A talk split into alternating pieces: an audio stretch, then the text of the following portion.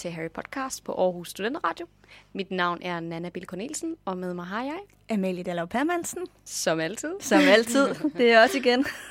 Ja, det er rigtigt. Øh, den der jingle, jeg kan ikke lade være med at sidde og, og, og snakke med. Ej, det er hyggeligt. Øh, han er så skøn, ham Alan Rickman. Ja, hvad vi vil med. Nu øh, møder vi jo snart Snape, men mm. vi gemmer den lige lidt til næste kapitel. Ja, så allerede nu, hvis du havde glædet dig til at høre om Snape i det her kapitel, så bliver du skuffet. Fordi øh, kapitel 8 hedder Elixirprofessoren, så vi synes, det var oplagt lige at vente med at snakke om ham til det kapitel. Det passer bedre, at man lige, lige skal vente lidt ekstra. Det her kapitel hedder Fordelingshatten, og det er kapitel 7. Har du lyst til at lave lille resume? Det kan du tro, Nana. Jamen, øh, i det her kapitel, der er de jo kommet frem til Hogwarts. Det er fantastisk. Finally. Finally. Og de bliver jo simpelthen ført øh, ind i det her venterum, hvor de skal stå. Det er sådan, jeg ved ikke, jeg fik sådan lidt sådan en kirkefornemmelse, da vi læste sådan, fordi det er sådan kapellet, inden man kommer ind i det store rum, kirkerummet. Og ja, jeg ved ikke, jeg synes bare, det var meget sjovt. Øhm, der står de og venter, og der sker jo en masse ting, mens de står og venter. Der kommer nogle spøgelser ind, og de snakker lidt, og de er mega nervøse alle sammen, for der er ikke nogen af dem, der ved, hvordan at fordelingen kommer til at foregå. Og endelig kommer de ind i storsalen og skal op foran alle eleverne og alle lærerne, og skal så en af gangen have fordelingssatten på, som vurderer, hvorfor et kollegie, som øhm, de skal på eleverne. Og det gør den ud fra nogle forskellige kriterier, som du kan høre mere om i vores bonusafsnit. ja, Kort og godt, kan man kort og sige. godt. Det er ikke så langt et kapitel den her gang. Nej, det er det ikke. Hvilket er dejligt i forhold til det sidste, der var meget langt. Så det tager lidt længere tid at forberede. Ja, det, Ja. det, kan man, det kan man godt sige ja til. I dag kommer det sandsynligvis ikke til at tage en time. Lad os nu se. Nej. ja. Den første person, jeg gerne vil tale om, det er Mhm. Harry. Mm. Han er jo voldsomt nervøs, fordi han ved jo overhovedet ikke, hvad det er, han går ind til. Altså for eksempel så, øhm, da de er kommet ind i den her lille ventesal, hvis man kan sige det sådan, der begynder han febrilsk at glatte på sit hår, da McGonagall siger, prøv lige at gøre lidt i stand. Hun kigger sådan lidt på Nevils kappe og på Ron, Ron, Ron. på, på Rons næse, der er sådan lidt beskidt og sådan sådan, ej, prøv lige at rette på det der, for lige om lidt, der skal jeg så op og performe. Så øhm, det går altså ikke. Øhm, og han bliver så redselslagen for den her test, og han er virkelig bange for, at der ligesom er sket en fejl, og det slet ikke er meningen, at han skal være på Hogwarts. Blandt andet så, øh, så tænker han på et tidspunkt, hvad nu, hvis han slet ikke fik noget kollegie udpeget? Mm. At det bare var lidt en, nå, upsi, du skulle ikke have været her. ja, det ville også være virkelig, virkelig sådan fatalt ubehageligt, Ja, hvis det skete.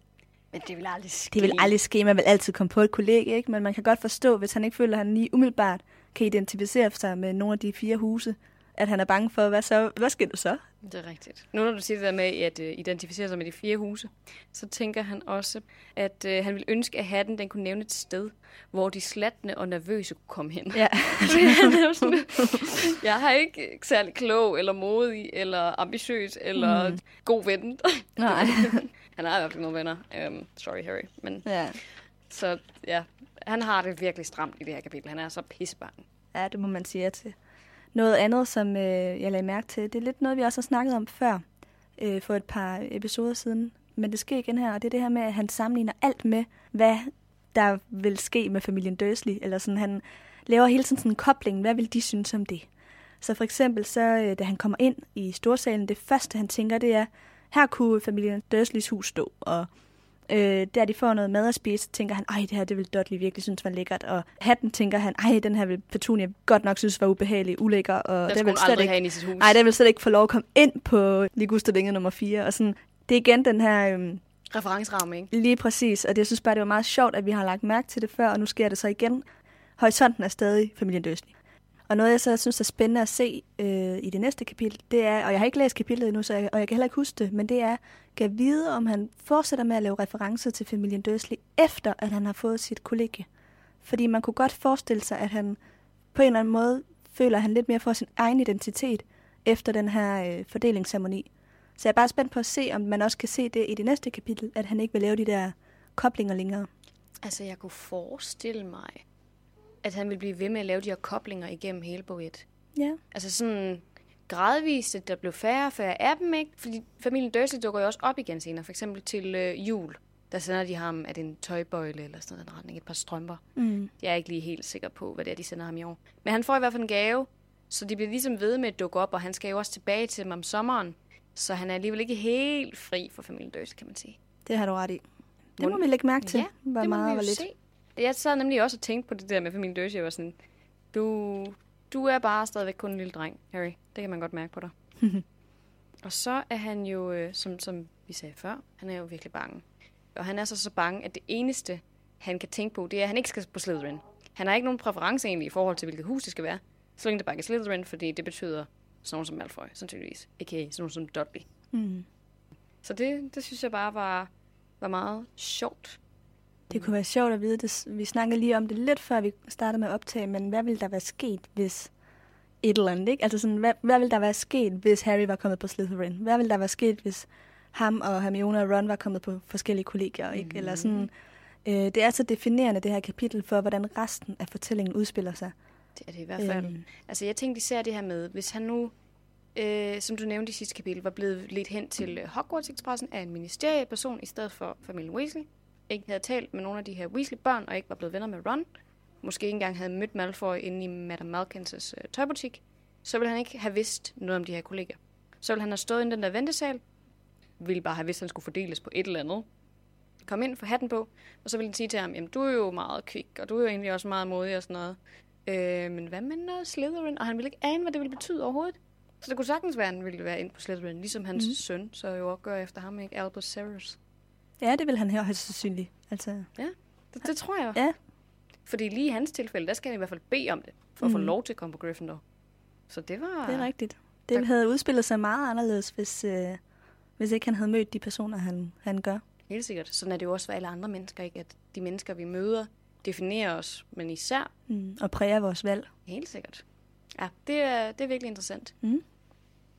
Men jeg synes egentlig også, det var sjovt i forhold til det der med fordelingshatten. For den siger jo til ham, du har masser af mod, det er ikke nogen ringe begævelse, du har. Øh, du har masser af talent, og så har du en betydelig trang til at hæve dig. øhm, og så tænker jeg sådan, mod, det må jo så være sådan Gryffindor, ikke? Begævelse, det er sådan et Ravenclaw-agtigt, og så den her trang til at hæve sig, det er så Slytherin. Så han vil ikke være passet ind på Hufflepuff, eller hvad? Ja, det er Eller- sådan tolker jeg det også. Eller er det sådan lidt en, en resteplads, eller lidt en losseplads til dem, som, som måske ikke har nogen af de her kvaliteter? Ej, det synes jeg ikke. Det, det lyder bare på det lidt på den måde. Det sådan bliver fremsat sådan... Den siger ikke noget med, at han er en god ven, eller at han er hjælper andre, eller noget som helst. Nej, Måske har han heller ikke fået lov til at afprøve det, kan man nej. sige. Altså, det er måske heller ikke nogen karaktertræk, der er blevet så udviklet ved ham endnu. Nej.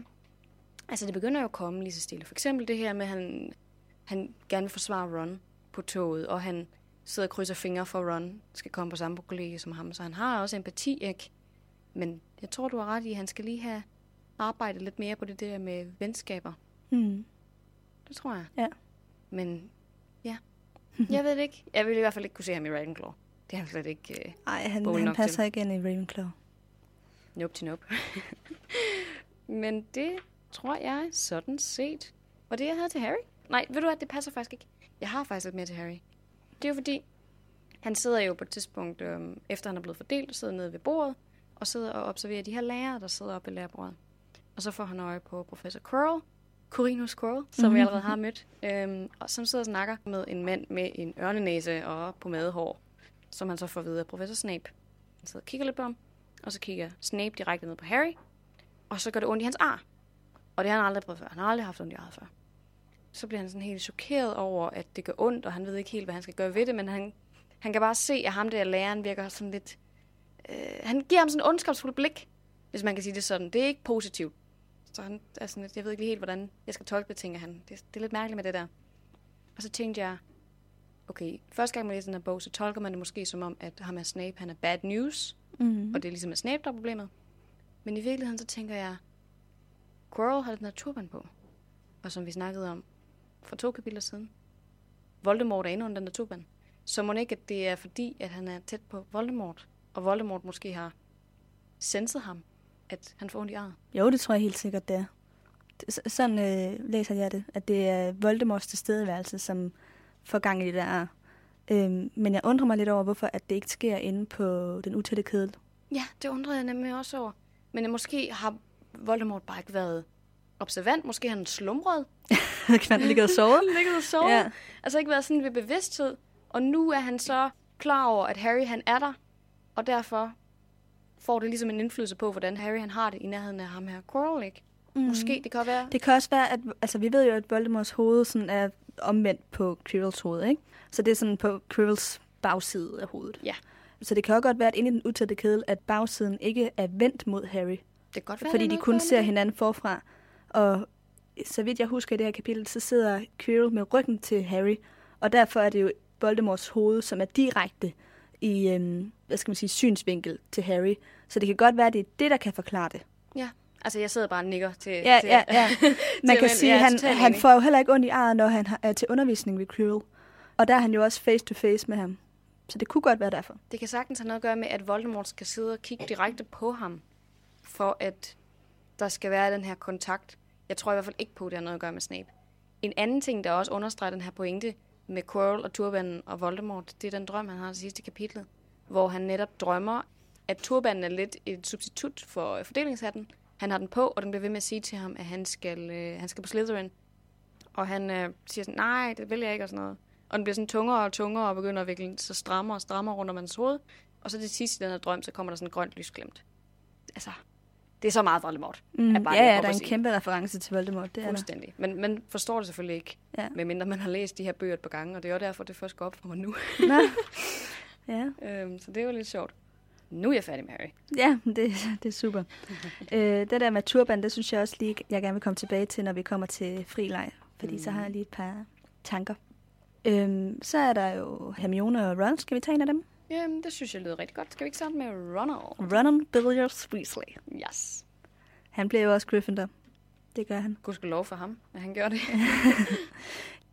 Har du tænkt på noget, som du gerne vil ja, dele om Ron? helt sikkert. Altså, han er jo lige så bange som Harry.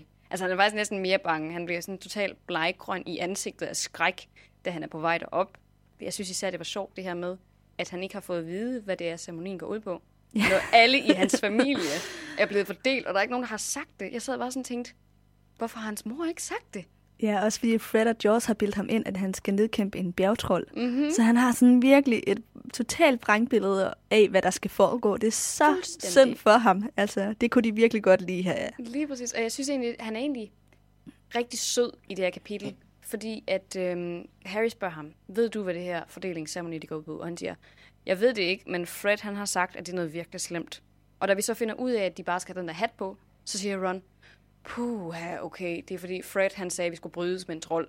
Så han vidste det godt, han ville bare ikke gøre Harry Nej. bange. Nej, og det var sødt af ham. Det synes jeg var virkelig sødt. Øh, der var sådan, you go, Ronald. Det, Ja. det er sgu okay, at du ikke lige gør hans nervøsitet endnu værre ved at fortælle ham, ja, dine øh, misforståelser med Fred, ikke? Mm. Øhm, men jeg forstår bare ikke, hvorfor Molly ikke lige har taget ham til side og lige har sagt, prøv her, du skal bare have en hat på.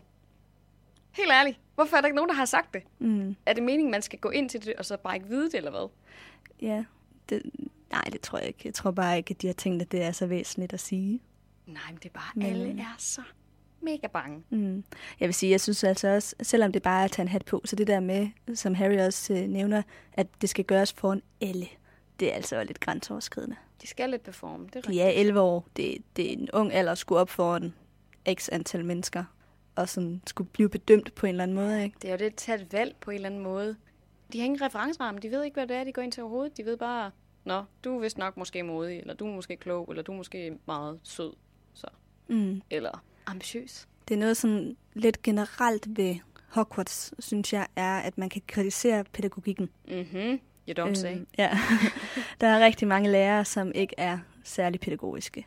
Øhm, det er som om, at de er holdt lidt i den der... Øh, Altså, altså det er man, den gamle skole, Ja, ikke? lige præcis den gamle skole. Man får sådan lidt, når man ser filmene også, at det er sådan tilbage i 40'erne lidt sådan tidsmæssigt.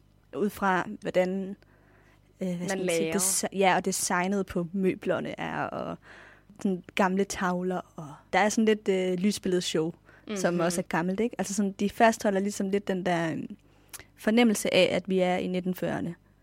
Aka 2. verdenskrig. Mm. Øhm, men i det så har de med så... kapper og hatte på, ikke? Jo, det er rigtigt. Men i det har de så også fastholdt læringsstilen på det tidspunkt, som værende meget gammeldags, og ikke særlig pædagogisk i forhold til vores standarder. Og det kan man, det kan man godt sige ja til. Så det kunne godt være, mm, hvis den blev opdateret lidt, den her skole, at de måske kunne få lov at få den der hat på i et sideliggende rum. Ja, men så er der ikke alt det her show. Det er jo det, der er fede, ikke? På første dag, så kan man sidde og være sådan, wow, små børn, der skal tage en hat på og vil skide grønne grise og skræk. Ja, det synes jeg var, øh, det var virkelig sjovt. En anden ting, øh, jeg også havde i forhold til Ron, det var det her med, med Hermione. hvor han bare sådan, hun blev jo valgt til Gryffindor. Surprise, det ved vi jo godt alle sammen. Mm. Øhm, og da hun løber ivrigt op og hiver den her hat ned over hovedet, og bare sådan, yes, det skal bare, det skal bare ske lige nu. Og han stønner sådan lidt af øh, opgivelse, da hun så bliver Gryffindor. Sådan lidt syv år med hende. Fedt. Ja, hun blev jo valgt til Gryffindor før ham. Ja. Så han forventer også, at han bliver valgt til Gryffindor. Han håber i hvert fald, at han bliver Ja. valgt til Gryffindor. Øhm, En lille fun fact der, det er, at øh, hatten overvejede jo faktisk at sætte hende på Ravenclaw. Ja. Men øh, hun har senere indrømmet over for Harry og Ron, at hun bad hatten om at komme på Gryffindor. Så det synes jeg er lidt sjovt, at både hende og Harry tager et aktivt valg om at komme på Gryffindor. ja, der er lidt noget med det der med valgt den hat. Men det, øh, det skal vi komme lidt ind på Ja, senere. det kommer vi ind på senere, ja. For jeg har også noget guf i forhold til det. Øhm, jeg synes også, det var sjovt i forhold til, øh, til, til Ron. Vi får jo ikke at vide de samtaler, hatten har med folk i det her kapitel. Nej, det sker jo end ind Harry. i hovedet på folk. Præcis. Ja. Det er kun Harry, vi ved, hvordan samtalen lyder. Men den, den snakker jo med dem. Den laver det her... Øhm, hvad kan man kalde det? Til, det igen. Legi- eller sådan noget. Legimanti. Er det ikke det, det hedder? Ja, Jo. sådan noget lige. Han går ind, Den ja, kan- går den ind kan- i hovedet på folk. Lige præcis. Den kan til... Øh, til ja. Den kan læse tanker, ja. Satan, det er det, jeg prøver på at sige. Ja. Hatten læser folks tanker og har en samtale med folk inde i deres hoved. Og det har den selvfølgelig også med Ron. Og så kommer den med sådan et lille udbrud. Ah, another Weasley. Well, I know just what to do with you. ja. Og så smatter, sætter den ham så i, i Gryffindor. Og det er bare sådan sjovt, ikke? At den er sådan, selvfølgelig, du er en Weasley. Altså, du, kunne- jeg kunne ikke placere dig noget andet sted end Gryffindor. Og igen tilbage til det der med, at han ikke er sin egen identitet. Han bliver bare en af mange. Ja, det er rigtigt. Desværre. Altså på godt og ondt, ikke? Kan man sige. Det er også godt at have en gruppe, og det er godt, at, at han har de samme gode egenskaber som sin familie. Mm. Men det er også måske lidt hårdt at skulle være den, den sidste i en række af mange. Det er jo bare det, jeg havde til Ron. Ja. Jeg har ikke, heller ikke mere. Så tænker jeg, at vi tager Hermione. Vi har jo også snakket lidt om hende. Ja, hun kommer også på Gryffindor, heldigvis. Mm-hmm. Og det er hun glad for. Hun har selv valgt det. ja, det er, Det er rigtig fint, synes jeg. Jeg tænkte sådan, hvis man skulle sætte sig i hendes sted, så det der med at være mørkelfødt og komme ind på det her kæmpe slot og fuld af magikere og sådan noget, det må være sådan helt vildt for hende. Altså det er det jo for mange af de andre, som er mørkelfødte og sådan noget, men Ron han må alligevel vide lidt mere om Hogwarts, end de andre gør. Jeg tror heller ikke, han er lige så, øhm, hvad kan man kalde det, en, en år over det her slot, fordi han ved godt, hvordan magi fungerer. Altså, ja, han skal da nok blive overrasket over, at, hvad hedder det, loftet er, øh, er himlen udenfor, og være sådan, wow, okay, rustningerne snakker sådan, de der ting, ikke? Mm. Men det er mere fordi, at magien er så storslået. Han er jo vant til magi. Han ved godt, at verden er gennemsyret af magi, og han er overrasket over, at øh, almindelige billeder for eksempel ikke bevæger sig. Det er jo ikke altså, særlig shocking for ham, at malerierne de bevæger sig og kan snakke. Så jeg tror helt sikkert, du har ret. Mm. Noget andet, der var sjovt ved Hermione, det er jo det her med, at hun er den eneste, der snakker inden øh, ceremonien. Den det inde ikke i tænkt over. Ja. Altså alle er stille, og så står hun bare, og ligesom vi snakkede om i sidste kapitel, hun snakker i rivende fart om alle de ting, hun godt kan. Hun står sådan, okay, øh, jeg kan alle de her besværgelser, nu skal jeg lige finde ud af, hvorfor en det er, jeg skal vise, fordi hun tror selvfølgelig, hun skal performe en eller anden form for besværgelse, vise, hun godt kan magi. Ligesom alle de andre også står og har nogle tanker omkring, hvad det er, der skal ske. Øhm, Men hun snakker til sig selv, så vidt jeg husker, ikke? ja, hun snakker i hvert fald, hun snakker så højt, at alle andre også kan høre hende. Og hun, øhm, Jamen, der er ikke rigtig nogen, der svarer hende. Nej, der er ikke nogen, der svarer hende. Øhm, men, men ja, det, det tolker jeg også som nervøsitet. Hun bare sådan, okay, fuck, nu skal jeg lige finde en besværgelse. Og så der, det så kommer ind i, i storsalen, der er hun også den eneste, der siger noget, der er hun sådan, uh, ja, det er rigtigt loftet, det, øh, det viser himlen udenfor. Det læser jeg i Hogwarts' historie. Øhm, jeg tror generelt, hun er en nervous talker. Ja. Virkelig meget. I hvert fald her i sine yngre år, der snakker hun virkelig meget, når hun er nervøs. Men det taler så lidt mod min teori, det der med, at hun løber ivrigt op for at tage hatten på. Hvorfor taler det mod din teori? Jamen, ivrigt, det virker jo ikke, som om hun er nervøs. Det virker mere, som om hun er ivrig efter at komme i gang. Ej, jeg synes jo også virker, som om hun er nervøs. Ja. At hun, det, det, det skal bare overstås. Jamen, det, det kan godt være. Det er jo også det der med, hvordan Harry han lige tolker det, men jeg tror også, at hun er pisbange. Mm. Men Harry han tolker det, som om hun bare sådan, ja, yeah, man, jeg skal bare på Hogwarts. Ej, jeg tror helt sikkert, det er nervøsitet igen. Det er også øh, hendes samtale med Percy. Hun øh, kommer til at sidde ved siden af ham nede ved, ved langbordet. Det handler om pensum og sådan, skoleting og sådan noget, fordi det er det, hun ved, hun kan. Hun Ja. er sådan en mega geek i de her første kapitler, og det er mega dejligt, men jeg kan godt forstå, at de andre de er sådan lidt, stop. Ikke lige nu. Nu skal du bare lige, kan vi ikke lige nyde maden, i stedet for at sidde og snakke om pensum? Please. Ja, men omvendt så synes jeg det ikke, det er, fordi de andre snakker om noget, der er særlig meget mere interessant. De snakker om, om deres forældre er mokkelfødte eller troldmænd. Altså, jeg ved ikke. Jamen, det jo bare, fordi jeg synes, det har vi også snakket om, det skal vi ikke snakke om igen, men jeg synes bare, at Harry er for, Det er han også. for kritisk. Men, øh, Det er han men også, ja. men, men jeg tænker også igen, det, som du selv siger, det er det, hun ligesom ved noget om. Hun er sådan, okay, jeg kan bedre forstå det her, hvis jeg kan sætte det i en skolesammenhæng. Hvis jeg kan snakke om pensum, hvis jeg kan snakke om, hvilke fag det er, vi skal have, mm. så ved jeg, hvad det er, jeg skal, fordi det kan jeg allerede finde ud af. Så hvis det er det, vi fokuserer på, så er der ikke noget problem. Men alt det andet, det ved jeg ikke helt. Mm. Så, pensum, it is. Nu er vi jo igen i hovedet på hende, ligesom vi er med Harry, så det er lidt svært for os at vurdere, hvordan hun nu lige har det, før hun fortæller os det selv i hvert fald. Mm. Så er der øh, Neville, som vi lærer lidt bedre at kende i det her kapitel. I sidste kapitel, der var det jo det her med, at han hele tiden mistede sin tusse. Han var sådan lidt den kiksede dreng på en eller anden måde. Og det er han ikke i det her kapitel. Det er han stadigvæk. Men vi får lidt mere øh, at vide om hans barndom i det her kapitel, som også gør, at en sympati for ham stiger voldsomt. Han har haft en rigtig, rigtig hård barndom. Hans øh, familie har ikke rigtig haft noget tiltro til ham. Men vi hører, at han vokser op ved hans bedstemor. Øh, vi lærer senere, hvorfor. At hans forældre er indlagt på øh, Sankt- Mongus Mm. fordi de er blevet skøre oven i hovedet efter tortur. Øhm, og det nævner han jo selvfølgelig ikke endnu, fordi det er en meget følsom øh, Det, det nævner oplysning. han jo praktisk talt ikke på noget tidspunkt. Vi får det aldrig at vide Nej, det er rigtigt. Det er rigtigt nok. Det er, først, det er faktisk fordi, at de møder ham tilfældigt inde på St. Mungus, ikke? At de Jo, opdager det det. er så.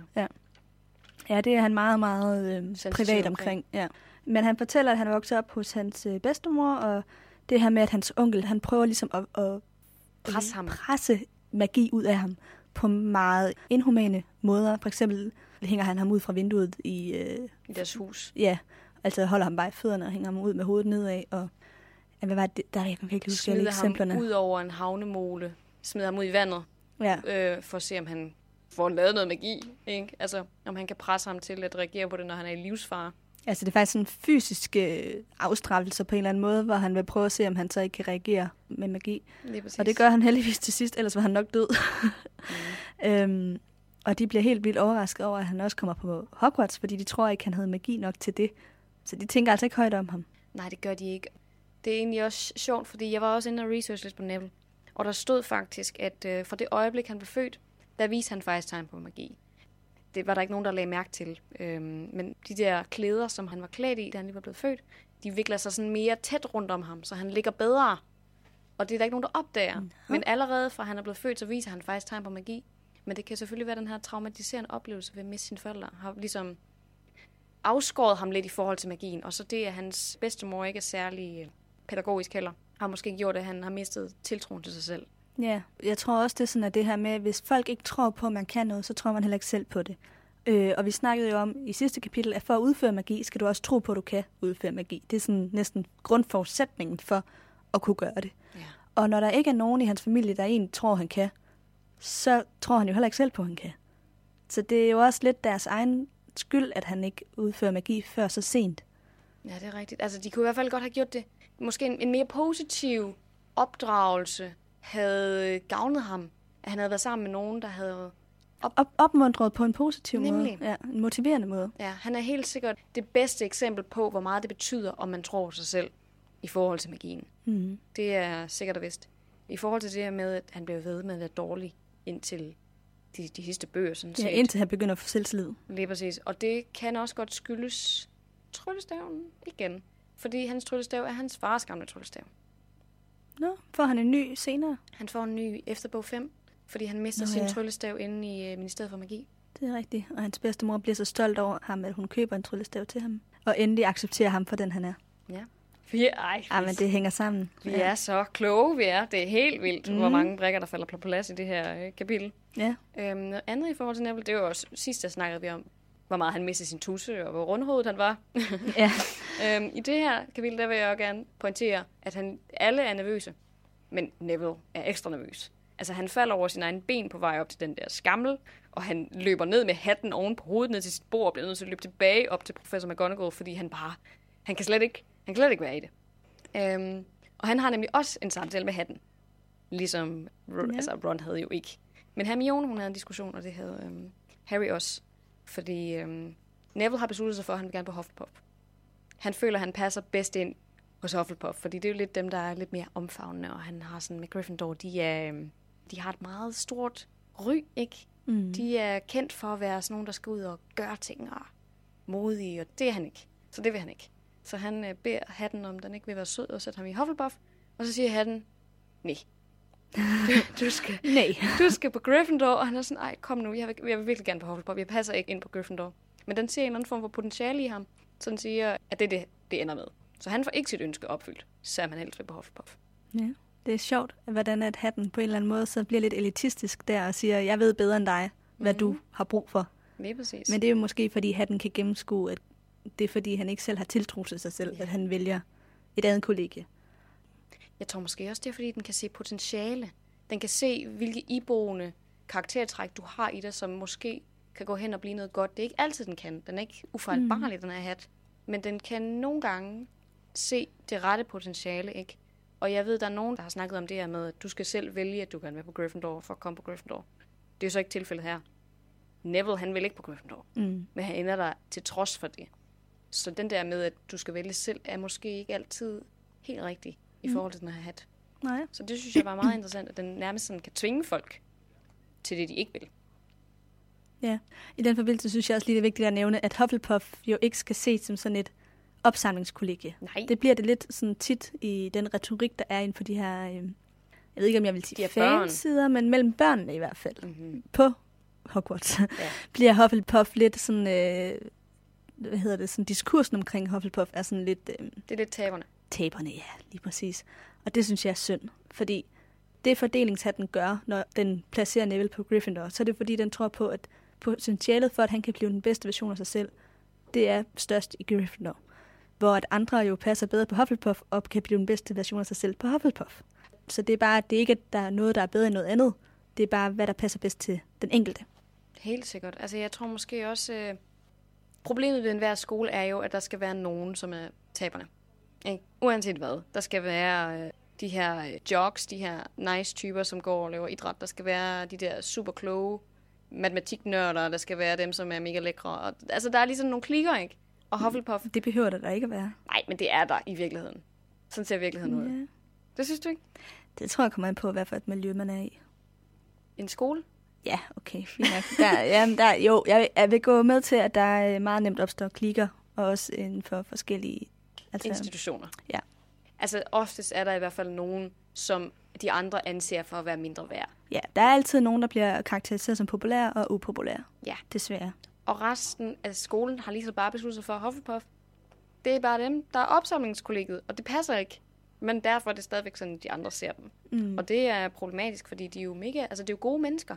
Det er jo måske dem, som har de største hjerter, det er dem, der ender på Hufflepuff, ikke? Fordi at, ja, de er sådan mere omfavnende. Måske de mest tolerante, hvis man kan sige det sådan. Mm. Det er i hvert fald sådan, jeg øh, personligt ser dem. Er der, har du flere elever, du gerne vil ind på? Nej. Så har jeg nemlig også lige en point omkring næsten hovedløse Nick, som jo er Gryffindors husspøgelse. Øhm, og han, Spoilelse. Spoilsome. Ja. Ej, men noget af det, jeg sådan blev fanget lidt af i det her kapitel, det er, at han øh, prøver lidt at ændre sit image, fordi at øh, han øh, kommer og sætter sig ved bordet, eller svæver hen og mm. sætter sig ved bordet, og eleverne spørger ham sådan, hvem er du? Og, og, sådan, og så forklarer han jo så, at, hvad, hans, hvad det, han han hedder? Sir- Sir Nicholas de Mimsy Pom Pomsington. Han, ja, har sådan han er langt, sådan- langt navn. Altså man kan sådan fornemme, at det er det, han gerne vil have, at de tænker ham som værende. Og den holder ikke særlig længe, fordi så er der en, der udbryder med det samme. Jeg tror, det er Ron, der, Ja, kommer, det er ja, der udbryder med det samme. Jeg ved godt, hvem du er. Du er næsten hovedløse Nick. som jo er den her rolle, han gerne vil væk fra at være. Som man fornemmer sådan lidt af den der, der skal vise kunstner. Han skal hele tiden sådan, tage sit hovedet hoved af og vise, at det er ulækkert og sådan noget. Og det er som om, han kan bare ikke rigtig komme videre i modsætning til alle de her elever, som lige har fået en chance for at få en ny identitet ved at komme på et kollegie. Og jeg kunne sådan fornemme en misundelse fra hans side over den mulighed, alle de her nye elever har lige nu, som han bare ikke kan. Han er fastlåst, både som spøgelse. Han kan bogstaveligt talt ikke komme videre, fordi han er spøgelse. Men han kan heller ikke komme videre, fordi Han er over det der med at få skabt sig selv en ny identitet. Han er ikke ung nok, nej, det er rigtigt. Nej, men han er også, han er, han, det, at han er kendt som næsten hovedløs Nick, det fast, fastholder ham, fordi de ældre elever vil hele tiden fortælle det til de nye elever. Mm, Så han kan aldrig rigtig komme videre. Det er da en, en rigtig god tanke, faktisk. Men det er jo det, der er ting med, når du ja, nu er død, ikke? Så kan du ikke rigtig ændre på den person, som folk de, øh, de ser dig som. Sådan er det jo også med alle de andre spøgelser, at de har ligesom fået deres tilnavn. Der er den, den fede munk og den blodige baron og den, den grå dame, ikke? Mm. Og de kan bare kigge på de her unge mennesker, som sidder og spiser og hygger sig. Og jeg siger, nå ja, det var mig for plus 100 år siden, ikke? Jo. Ja, det er meget interessant det der med, at, ja, at de nu ligesom står for at skulle forme sig selv som mennesker. Ja, og det er, løb er bare kørt for ham. Mm, god tanke. Jamen så vil jeg da gerne gå videre til Minerva McGonagall. Mm. Altså hende har vi allerede mødt i første kapitel. Det er jo så 10 år siden. Så øh, nu er hun 56 år gammel. Ja. Hun var i 40'erne sidst vi mødte hende. Hun er stadigvæk høj og sorthåret. Og øh, hun går i smaragdgrønne gevanter. Det mener jeg faktisk også, hun gjorde i første kapitel. Øhm, Kan være, det er hendes yndlingsfarve. det kan godt være, det er hendes yndlingsfarve. Måske hun skulle være på Slytherin. Nej. Hun har et strengt ansigt. Og Harry tænker så også, at hun er ikke en, man skal komme på tværs af. Hun har også en skarp stemme. Hun er sådan en rigtig madame. Rigtig mm. forstanderende type, som du selv sagde tidligere. Den, er den gamle skole. Man kan godt mærke på hende. Hun er ikke sådan en, man skal tage pis på, fordi så falder der bare brænde ned. Ja, der er sådan, der er sådan respekt omkring hende, fornemmer man. Ja. Hun tager ikke no shit fra nogen, altså. Nej, det gør hun virkelig ikke. Det skal være på hendes måde, eller på ingen måde. Ja. Og det er så også der, hvor hun siger til dem, at øh, I må godt lige tage ret på jeres udseende, fordi at øh, lige om lidt skal ind og performe, og jeg vil ikke have jer til at se ud på den måde, I gør. Ret lige på den der kappe. Ja, jeg tænkte sådan, at hun er meget professionel i hendes, hendes tilgang til eleverne, men hun er ikke så pædagogisk. Altså, hun kunne jo godt lige have sagt, bare roligt, de skal nok gå, eller sådan der, hvor de står og venter. Det gør hun ikke. Hun er bare sådan, vær nu lige præsentable, i stedet for at stå der og se træls ud. Altså sådan, hun er, hun er sådan lidt Hun er distanceret. meget distanceret, og det, jeg tror også, det er noget, som vi snakkede om i kapitel 1, tror jeg det var. Det her med, at det er ærgerligt, at Harry og McGonagall ikke sådan får et tættere forhold, men det tror jeg er hendes professionelle distance til ham. Han skal Ja. ikke føle, at hun er mere glad for ham i forhold til de andre elever. Nej, det er rigtigt. Det. Jeg tror måske også, det kan have noget at gøre med, at hun er skotte. Og generelt britte. Altså, de har... Hvorfor lige skotte? Jamen, hun er skotte. Jamen, hvorfor har det noget at gøre med det? Er de kendt som at være mere distancetagende? Jamen, bare generelt sådan britter. Nå, Folk okay, sådan den fra, Ikke fordi jeg har noget, jeg ved ikke noget særligt om skotter. Nej. Men altså, de er generelt, du, det er mere sådan former. Mm. Man kan ikke bare gå og være best buddies med sine elever, vel? Fordi sådan er det ikke. Du har et professionelt forhold. Du er lærer for nogen. Så kan du ikke sidde og æde med håret og sige, "Nå, men hvordan går det nu? Og, altså igen, det her det er også 90'erne. Og hvis vi så lige tænker på det også troldmandsverdenen, det her det er altså måske for 100 år siden ekstra, når det er troldmænd. Mm, det er Altså, rigtigt. de, de har ikke udviklet sig pædagogisk overhovedet. Så jeg tror generelt ikke, at, at man kan forvente nogen form for sådan tolerance. Og hun er overhovedet ikke den værste. Sådan en som Snape er markant værre i sin pædagogik. Ja, der er også sådan en som ham, der er spøgelset, som bare står Mm, der og... Professor Benz Benz, ja, det var det, han hed. Som bare står og snakker, og der er ikke nogen, der sådan fatter, hvad han snakker om. fortsætter bare, uanset om folk hører efter eller ej. Men øh, sådan foregår det bare i den her verden. De Mm. har ikke øh, udviklet sig i forhold til pædagogik og uddannelse. De skal have sådan noget som uddannelsesvidenskab. Eller, det ved jeg ikke, om de skal. de kunne måske godt bruge det i hvert fald. Mm. Men jeg har undersøgt Minerva McGonagalls baggrundshistorie, fordi vi fik nemlig et lytterspørgsmål i forhold til hende. Nu har vi jo ikke mødt hende mere end en gang, men jeg synes også, det er relevant lige at fortælle lidt om, hvem hun er. Fordi jeg har altid bare tænkt, hun var nok sådan en gammel jomfru eller pebermø, som aldrig blev gift, og så bare har valgt at blive på Hogwarts. Men det er ikke tilfældet. Minerva, hun øh, er, som jeg sagde før, fra Skotland, og hun er halvblodstrollmand, hvilket vil sige, at hendes far var mokler, og hendes mor var heks. Faren vidste så ikke, at moren var heks, før at Minerva blev født. Nå, så hun var det var sent så. Ja, altså, Ja. ja. så hun var lige nødt til at fortælle, by the way, jeg er en heks. Det kom som et chok, øhm, men de blev sammen. Hun har så også to brødre, som også begge to udviste magiske evner. Er det lillebrødre, eller mindre brødre? Jeg mener, det er mindre brødre, ja. Hun kommer så på Hogwarts og bliver fordelt på, øh, på Gryffindor. Hun har også det samme issue, som, hvad kan man kalde det, Hermione har. Valget står mellem Ravenclaw og Gryffindor. Og efter faktisk plus 5 minutter, ender det med, at øh, valget går på Gryffindor. Det er det, man kalder en hat stall, når det tager mere end 5 minutter for hatten at vælge. Okay. Hun har siddet oppe på den her skammel i 5 minutter, før der skete noget. Ja, men det er, altså, der er bare nogle mennesker, der er lidt mere komplekse, som Ja. man ikke kan putte i kasser lige så nemt. Lige præcis. Men det sker et par gange øh, hver 100 år, at der er nogen, som hatten bare ikke lige helt kan finde ud af at placere, vel? Øhm, men det er nemlig rigtig interessant. Den her familie, som hun så har med mokkelfar og, øh, og heksemor, den, altså det er lidt problematisk, fordi hendes mor er meget ked af, at øh, hun skal gå i skole som magi, fordi man kan selvfølgelig ikke være øh, øh, arbejdende heks.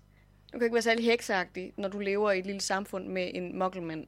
Så hun har ligesom lagt sin magi på hylden og lever så med det valg. Og der vil Minerva ikke ende. Problemet er bare, at hun bliver forelsket i en mokler. Hmm. Ja, efter Hogwarts. Så, øhm, han Så fri- historien gentager sig lidt. historien gentager sig lidt. Han frier til hende, og hun siger ja, men kommer så til at sidde og tænke over, at så betyder det, at hun gør det samme som sin mor, og skal sidde og være ulykkelig i en eller anden hytte, og aldrig nogensinde få øh, fuldbyrdet de ambitioner, hun har, fordi hun er sindssygt dygtig. Mm. Hun er vanvittigt dygtig til øh, Bes- forvandling. Forvandlingsbesværgelse. Lige præcis. Hun er virkelig dygtig. Hun har også lært det fra Albus Dumbledore, og har modtaget mange priser for hendes arbejde som heks. Så hvis hun vælger ham her, så skal hun opgive alt som heks. Så hun øh, vælger så at sige til ham, at det kan hun ikke, selvom hun er virkelig forelsket i ham. Og så øh, tager hun til London, arbejder for ministeriet, hvor hun møder øh, ja, nogle ministeriemennesker, finder ud af, at det var ikke lige hende, og så tager hun så op på Hogwarts, hvor hun arbejder. Så kommer den her troldmandskrig så.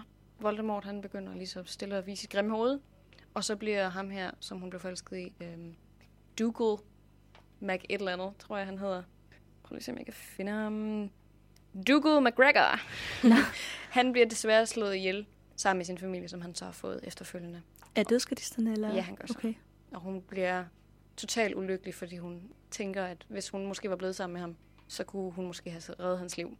Så hun går og øh, sørger over det. Hun bliver så gift med en af sine tidligere kollegaer, som hedder Elfinestone Urquath. Okay, og han er så troldmand. Han er så troldmand. Ja. Hun mødte ham inde i min sted, hvor han var hendes tidligere chef. De arbejdede begge to for, øhm, hvad kan man sige, juradelen af ministeriet. De blev gift, er gift i tre år, indtil han så desværre dør. Så hun er enke, og øh, efter han døde, der øh, flyttede hun så ind på Hogwarts. Spændende. Så hun har haft et, Hun har haft et spændende liv. det har hun virkelig. Der er sket rigtig meget. Hun er ikke bare sådan en eller anden, der aldrig har lavet noget som helst. Nej. Hun har prøvet nogle ting, Både store glæder og store sorger. Ja. helt sikkert. Det gør hende jo også mere interessant som karakter, at man ved det her om hende, synes jeg. Det synes jeg også, også fordi sådan nogen som Harry og Ron, de er bare sådan, øh, hun er bare, ser bare gammel og sur ud, og hun har nok aldrig været ude for de der mure, vel, som, som skolen nu er. Men det passer jo ikke. Hun har øh, gjort så mange ting, og har elsket og har, øh, har sørget. Så øh, det er værd at tage det med, når man tænker på McGonagall fremover. Det er spændende. Interessant. Ja. Jamen, øh, har vi mere til hende? Nej, det Nej, der var også meget. det er jeg ked af. Så nej, det var vildt fedt. Jeg, øh, det er jo Nana, der har lavet lidt research her, og jeg synes simpelthen, det... Jeg vidste ikke før nu, så jeg er helt sådan blown Opstemt. away, eller hvad man skal sige. Ja, sådan food for thought, som vi plejer at sige. Jeg har, der er noget at tænke over, fordi øh, det giver jo en dybere forståelse for vores karakterer. Helt sikkert.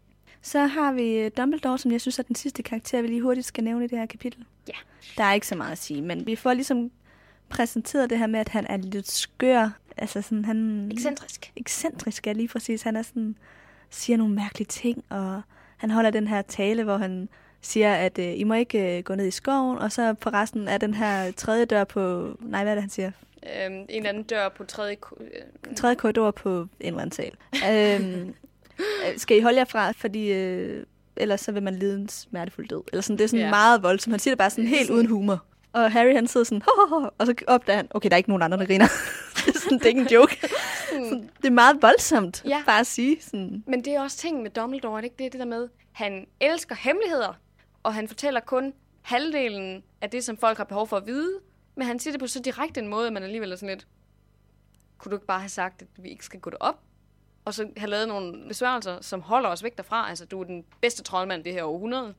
Så du behøver ikke sige, at vi dør. Ej, det, det er lidt voldsomt. Øhm, Upædagogisk i hvert fald. men noget, som der, jeg så synes var rigtig fedt, eller det andet er også lidt fedt, for det er meget sjovt ved ham, men det er, at han har sådan en grundlæggende forståelse for, hvad samler mennesker. Øhm, Og fordi han siger det her med, åh, musik, det er dog den største magi i verden, efter Ja. de har sunget skolesangen. Og det lyder helt forfærdeligt, fortæller Harry, og ingen kan synge kor, og folk bliver færdige på forskellige tidspunkter og sådan noget. Og alligevel så står Dumbledore nærmest og fælder en tår, fordi han synes, det er så rørende, at alle kan samles om at synge en sang. Ja, det har du faktisk ret i. Ja. Men generelt, Dumbledore, han har også nogle meget specifikke interesser, ikke? Han har Kammermusik og bowling. lige præcis, det står der jo på det der chokoladefrøkort, som Harry han læste i sidste kapitel. Og han kommer tilbage flere gange til det her med musik. Og jeg tror generelt, de ting, som ikke kan skabes af magi, appreciater Dumbledore virkelig Ja, det meget. værdsætter han rigtig meget. Blandt andet musik, men også muggelslik. Ja, og sokker. Og sokker, altså sådan helt lavpraktiske ting, dem, dem har han bare en forkærlighed for, og det siger også rigtig meget om ham som person. Noget andet, jeg også synes var rigtig interessant ved Dumbledore i det her kapitel, det var, at han er bare så glad og elskværdig. Altså, han er bare så glad for at se disse unge mennesker. Øhm, jeg har skrevet ned noget, som Harry noterer sig ved ham. Han smilede til sine elever, i det han bredte armene ud mod dem alle for at vise, at intet glædede ham mere, end at se dem forsamlet foran sig. Og det, jeg er så overbevist om, at det er bare det bedste, han kan forestille sig. Det er at se den der sal fyldt med glade mennesker, som bare sådan skal være der alle sammen og har det så godt, og der er ikke nogen problemer, og der er ikke nogen Voldemort. Det hele er bare amazing. Altså, så er Voldemort der så i to ikke? jo, jo, lige bag ved ham. Men, men det er bare sådan den sande glæde, at, at han kan blive så lykkelig over at se de der unge mennesker. Det synes jeg er så fantastisk. Ja, han er sådan ligesom motiveret af, at han gerne vil lære de her unge mennesker noget. Helt sikkert. Altså, han er bare en virkelig god karakter. Mm. Han har et godt hjerte. Det er han. Øhm, en sidste ting til Dumbledore. Jeg elsker, at han sidder i en kæmpe stor guldstol. Ja, det er sådan lidt Michael Jackson-agtigt. Michael Jackson-agtigt? Ja, Eller har, det? havde han ikke sådan en kæmpe guldstol? Det kan sgu i, godt øh, være. Neverland. Sikkert. Det tror jeg, han Jeg havde. synes bare, det er så udumbledore-agtigt at sidde i en kæmpe stor guldstol. Det, det er bare, kan jo være et levn fra gammel tid. det er det sikkert. Det er bare sådan, what? Jamen, det er rigtigt nok. Sådan har jeg i hvert fald aldrig tænkt på ham. Men øhm, ja, det var det, jeg havde til Dumbledore. Så er der øh, vores næste segment, den magiske verden. Yes. Og noget af det første, jeg sådan tænkte på, det er, at det er lidt sjovt, det her mad, de får, at der er myntepastiller. Det er bare sådan en mærkelig sammensætning af mad. ja. Det minder lidt om det her med, at, øh, at de gerne vil sådan prøve at ligne mokler nogle gange. Og så gør de det bare alligevel ikke helt. Så de serverer sådan en masse mad, som er mokkel kendt, og så er der lige Hvad med det? ja, de har ikke lige forstået sådan sammensætning. Jeg, nu bor Nana og jeg jo på kollegie sammen, og der er også øh, udvekslingsstuderende, og, øh, og de vil rigtig gerne lære dansk mad at kende. Men der er det også sjovt, fordi der nogle gange bliver lavet nogle lidt sjove sammensætninger af det her danske mad. Fordi de ikke helt ved, hvordan, hvad spiser man med hvad. Men det mindede mig bare lidt om det, øh, den her scene med maden, at øh, de ikke lige helt ved, hvad der passer sammen, og så sætter de bare de der pebermyntebestiller ind. Det er rigtigt. Jeg har så en anden ting nu, hvor du siger det her. Kunne det måske være, fordi de tænker, at folk de har dårlige ånde, efter de har spist? Men så får de jo dessert lige efter. Nå, jamen, du lugter ikke ud af munden af at spise dessert. Det Ja, kan være, det, lige godt sådan være, for det, at det. rense øh, paletten. Det er for sådan en pyramiddebestil. det kan selvfølgelig godt være. Men det er også en god tanke, det der med, Nå, men så har de lige taget pyramiddebestiller med. ja. Det kan sgu godt være. Øhm, jeg har tænkt lidt i forhold til det her med spøgelser. Mhm. Jeg ved ikke, hvor mange der er præcis på Hogwarts. Der er mange. Men vi ser i hvert fald, at der kommer omkring 20 ind i det her lille venteværelse, hvor børnene de står. Det noterer øh, Harry sig. Øhm, og de er perlehvide, de er sådan lidt og gennemsigtige, de kan svæve igennem ting. Altså alle de her standard ting, som spøgelser ligesom kan. Hvis du går igennem dem, så føles det koldt. Ubehageligt. Sjovt nok, fordi de her mennesker, de er døde, ikke? ja. Men så har jeg lige researchet lidt på det. Det er kun troldmænd og hekse, der kan blive spøgelser. Mokler kan ikke blive spøgelser. Så øh, det kræver ligesom magiske evner, og det er altid troldmænd eller hekse, som enten har været meget bange for døden, eller øh, af en eller anden årsag har en meget stærk forbindelse til det sted, hvor de ligesom hjemsøger. Så det, det er derfor, man bliver et spøgelse. Snakker Harry og Ron ikke? også- Nej, Harry og Dumbledore ikke også om det på et tidspunkt? Jo, det tror jeg. Fordi Dumbledore siger et eller andet med, at han vil aldrig vælge at blive spøgelse. Han vil altid gå videre til døden eller sådan noget. Jeg synes, de har en samtale om det på et tidspunkt. Det kunne godt være i forbindelse med Sirius måske. Fordi Ja, han er så... det er rigtigt. Fordi at, at Harry han håber sådan, at han kan se ham igen på en eller anden måde. Ikke? Hvor at Dumbledore siger, at han er sådan en type, der vil vælge at, Gå videre. at ikke være bange for døden. Som Helt sikkert. ifølge Dumbledore også er det rigtige, at man ikke skal være bange for døden. Det er jeg ret sikker på, at de også har en samtale om. Og han opsøger nemlig også øh, ham her, hoved, næsten hovedløse Nick, senere for at spørge ham, hvordan fungerer det lige med det der spøgelsesnøde? Det er selvfølgelig bog 5 efter Sirius død. Og så er han sådan lidt, prøv at høre, søde ven, jeg ved ikke noget om døden. Det er derfor, jeg stadigvæk er her. Mm. Øhm, det er jo rigtig hårdt, ikke? Og synd. Men tit, de her spøgelser, som så bliver et eller andet sted, de har jo haft en voldelig død. Og det var det, vi snakkede om i sidste kapitel med den grå dame og den blodige baron. At han myrdede hende, og så bagefter begik selvmord. Og de havde begge to en relation til øh, Hogwarts, og derfor tog de sig tilbage for hjem til Hogwarts. Kan man aldrig øh, fortryde, hvis nu man har valgt at blive spøgelse, kan man så aldrig sådan vælge at dø rigtigt? Det tror jeg faktisk ikke, man kan. Så er det, så er det for evigt, man er spøgelse. det tror jeg. Det er godt nok også et vildt valg. Altså det vil jeg være mere bange for, end at vælge døden, tror jeg. Jamen, jeg tror ikke, det er så meget...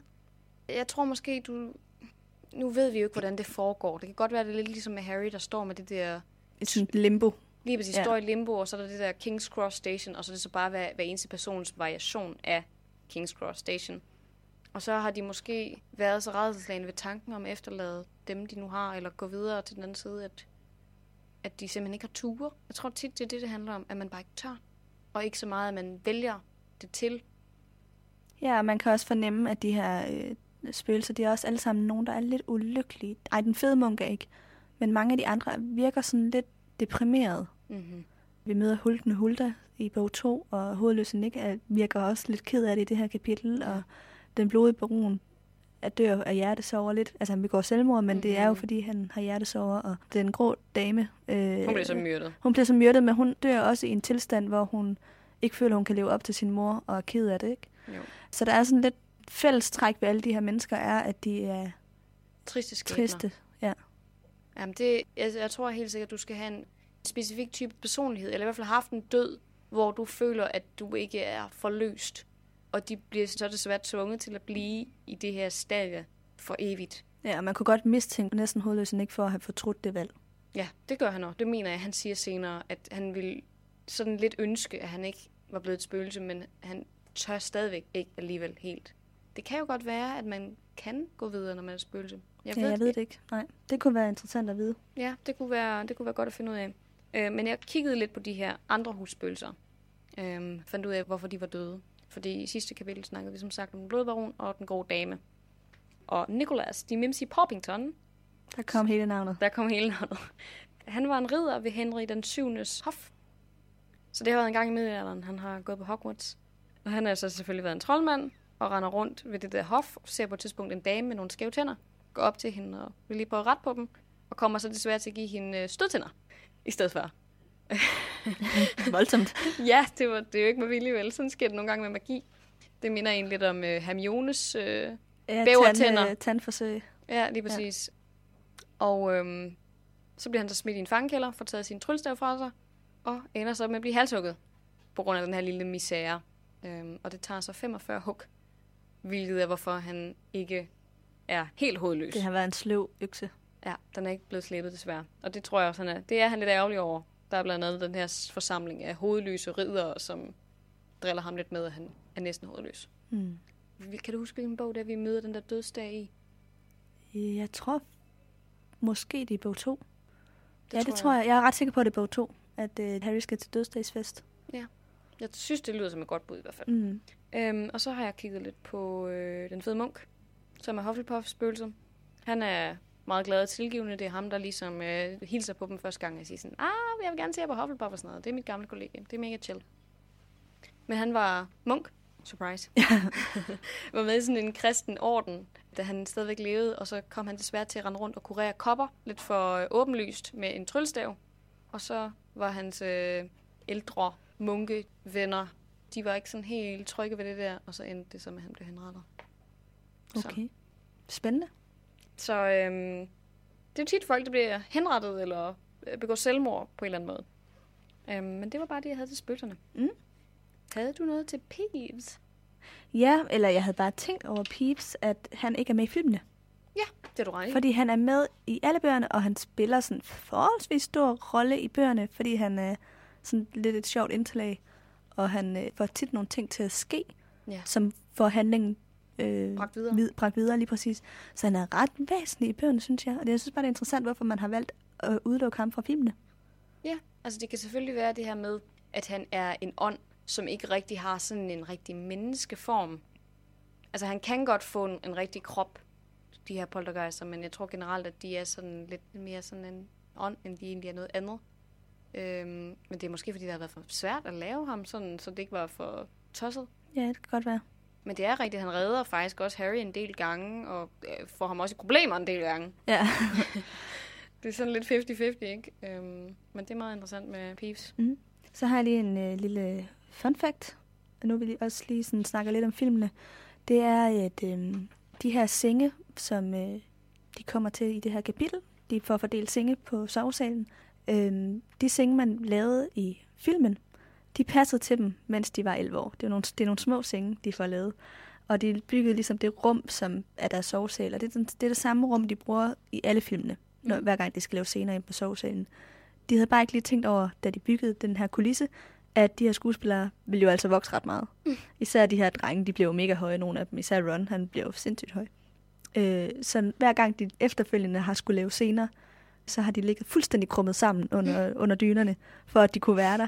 Sådan helt i første stilling, for at de kunne lave de her optagelser.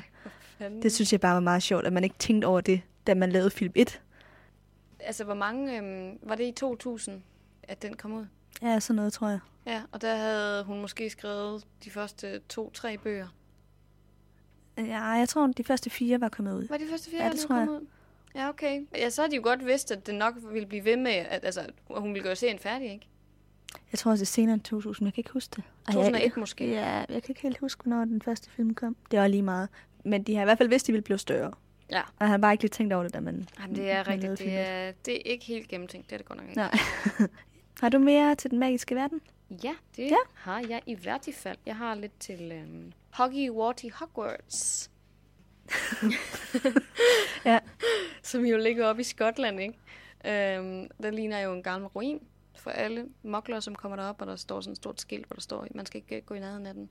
Og Er generelt, det sådan en fortryllelse for at få moklerne til at gå udenom, ikke? lige præcis, ja. og man kan heller ikke se den på noget kort, så man skal vide, hvor Hogwarts ligger hen for at kunne finde den. Men så havde jeg en overvejelse i forhold til, hvor mange elever der egentlig går på den her skole. Fordi det er jo et kæmpestort slot. Der vil være plads til ret mange mennesker. Men vi ved jo også godt, at den magiske øh, community ikke er særlig stor. Kan du huske, øh, hvor mange det var, vi fandt ud af i? Ja, jeg tror, det var 3.000 i hele Storbritannien. Ja. Magikere. Det er heller ikke særlig mange.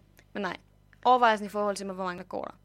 Vi har måske nævnt det før, at der skulle gå omkring en 280 elever fordelt på de her fire kollegier, hvor der måske er en 70 stykker på hver, cirka 10 på hver årgang. Men så havde den her overvejelse i forhold til, øhm, eller det var egentlig ikke kun mig, det var folk på The Interwebs, som tænkte, det kan jo ikke passe, at der bliver født det samme antal hver eneste år. Det giver ikke nogen mening. Sådan fungerer den virkelige verden jo ikke, vel? Men måske Harrys årgang bare en meget lille årgang, fordi han er jo født, mens Voldemort stadigvæk havde sin storhedsperiode, ikke? Mm-hmm. Så det, det kan være et par år efter, at Harry ligesom blev født, at der kom babyboom. Og der har været endnu flere troldmænd, fordi nu var Voldemort ligesom væk. Det kunne godt tænkes. Så der er måske ja, en lidt mere øh, ubalanceret fordeling på, øh, på kollegierne, end hvad vi lige umiddelbart tror, for den her skole kan jo sandsynligvis holde ret mange mennesker. Det er jo et kæmpestort slot. Der kan jo nok godt være flere tusind, men der er jo selvfølgelig bare ikke en særlig stor population af magikere. Men øh, jeg kunne godt forestille mig, at der kunne være mere end 280. Mm-hmm. Det er spændende. Det kunne man godt ja. tænke. Men der er ikke noget entydigt svar på det. Der har været et tidspunkt, hvor øh, J.K. hun blev interviewet om det, hvor hun, øh, jeg tror ikke, hun havde tænkt det hele igennem på det tidspunkt, men hvor hun sagde, at der nok gik 1000 eller sådan noget. Og det passer i hvert fald ikke. Nej, det gør det ikke. Ikke hvis der er 3.000 i hele England. Nej, det er simpelthen for mange.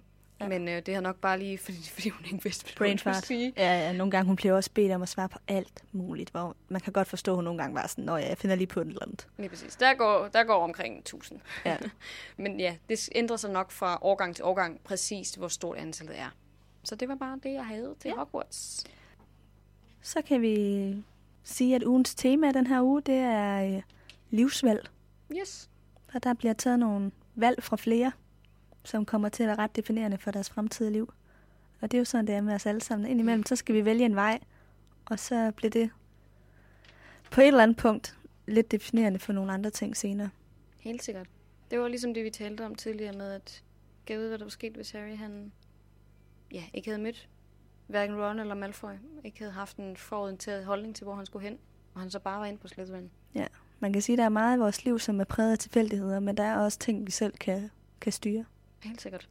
Ja, det er ret gennemgribende. Ja. For det her kan vildt, kan man sige. Livsvalg. I, øh, i fri leg, der har jeg øh, først lige sådan en lille tanke omkring, at øh, Percy, jeg synes, det er lidt sjovt, han er på Gryffindor. Jeg synes, han er mere Slytherin. Han er meget ambitiøs, han er en ledertype. Jeg synes, han passer mere ind på Slytherin, og jeg kan ikke lade være med at tænke, at fordelingshatten bare har bestemt sig for, at alle Weasley-børn, de skal på Gryffindor. Mm. I stedet for lige at overveje, om Percy han måske vil passe bedre et andet sted. Det er faktisk en rigtig god overvejelse, når du siger det.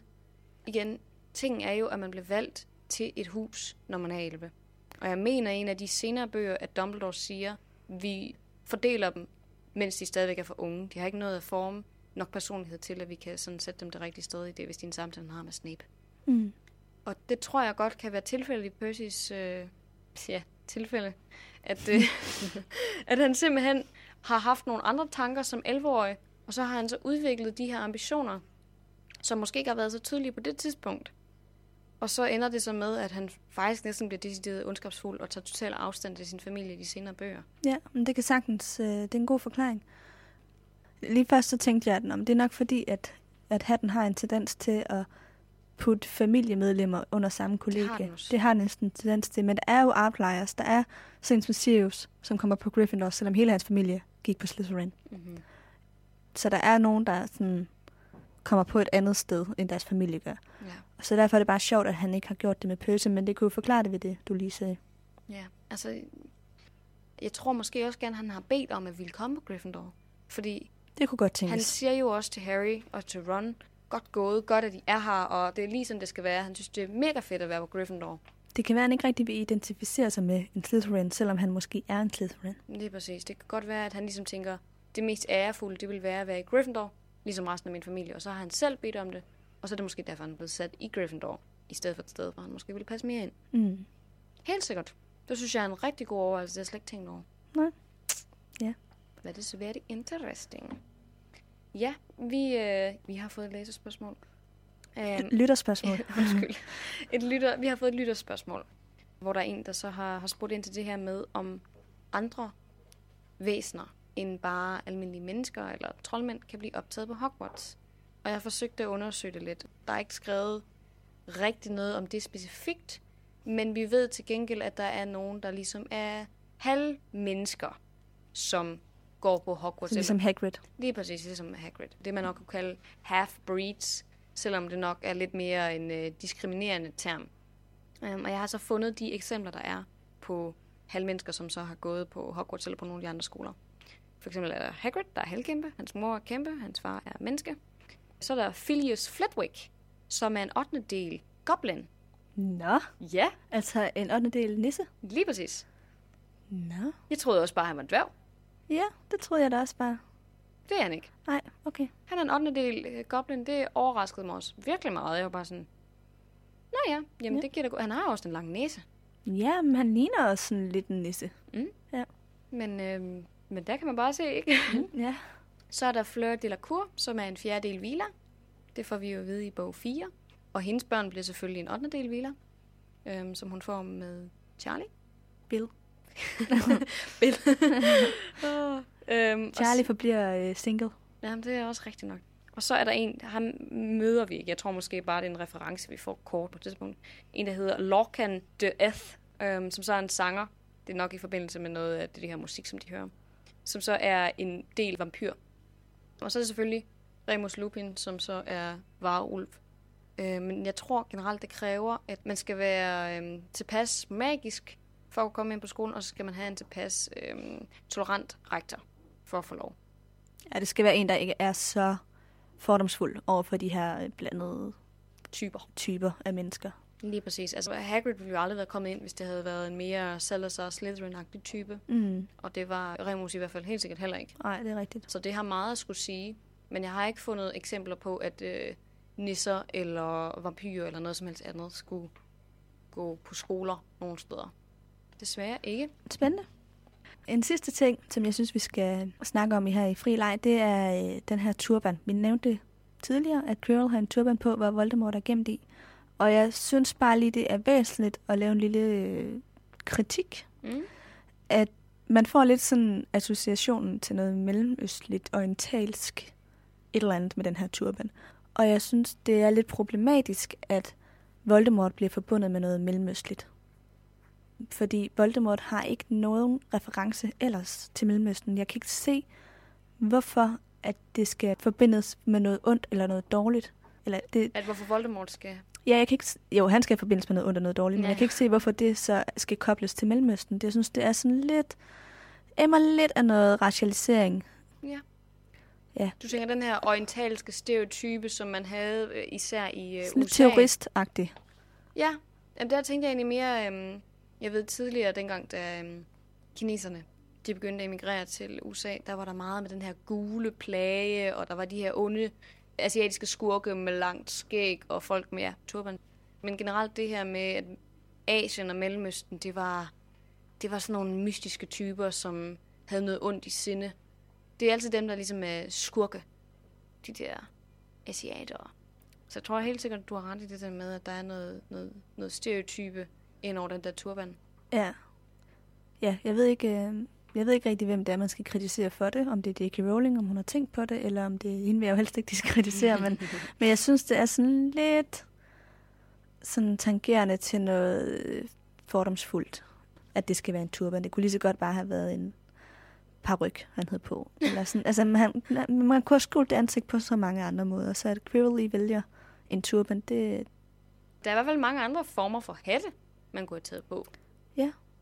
Tag en, Det- en altså- kappe på med hætte. Ja, en, en hætte eller et eller andet. Altså, de er, der er jo flere af de andre, der har øhm, troldmandshatte, ikke? Han kunne også bare have fået sådan en på. Sådan, Det kunne han, eller have forhekset hår på sit hoved. Men det ville Voldemort nok ikke have været super nej, det er måske ikke så behageligt, men altså... I hvert fald, der havde, kunne have været mange andre løsninger. Han kunne også have transformeret sig ned siden i hans maveregion.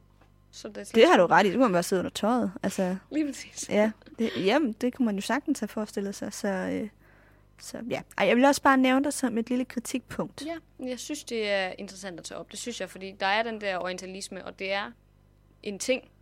Det er ikke bare noget, du finder på. Der er helt sikkert noget med det der med turbaner og forestillinger i Mellemøsten og Asien, som Ja. er negativt. Ja, og som jeg synes, at vi bliver nødt til at... Hvis holdningen til den her del af verden skal ændre sig, så bliver vi også nødt til at problematisere, når der bliver sagt noget negativt eller noget kritisabelt, som ikke er nødvendigt. Det synes jeg er, helt rigtigt.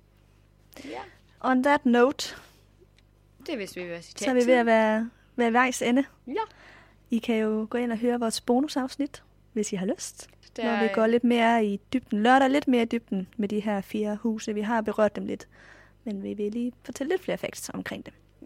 Og så tager vi en lille test også. Ja, vi vil prøve at se, hvad for et hus vi tilhører. Lige præcis. Nå, jeg har citatet den her uge, og øh, det er Dumbledore, jeg vil citere. Han siger, skvat, splat, dingenot, tag fat. Ja. Tak for det. Tak for i dag.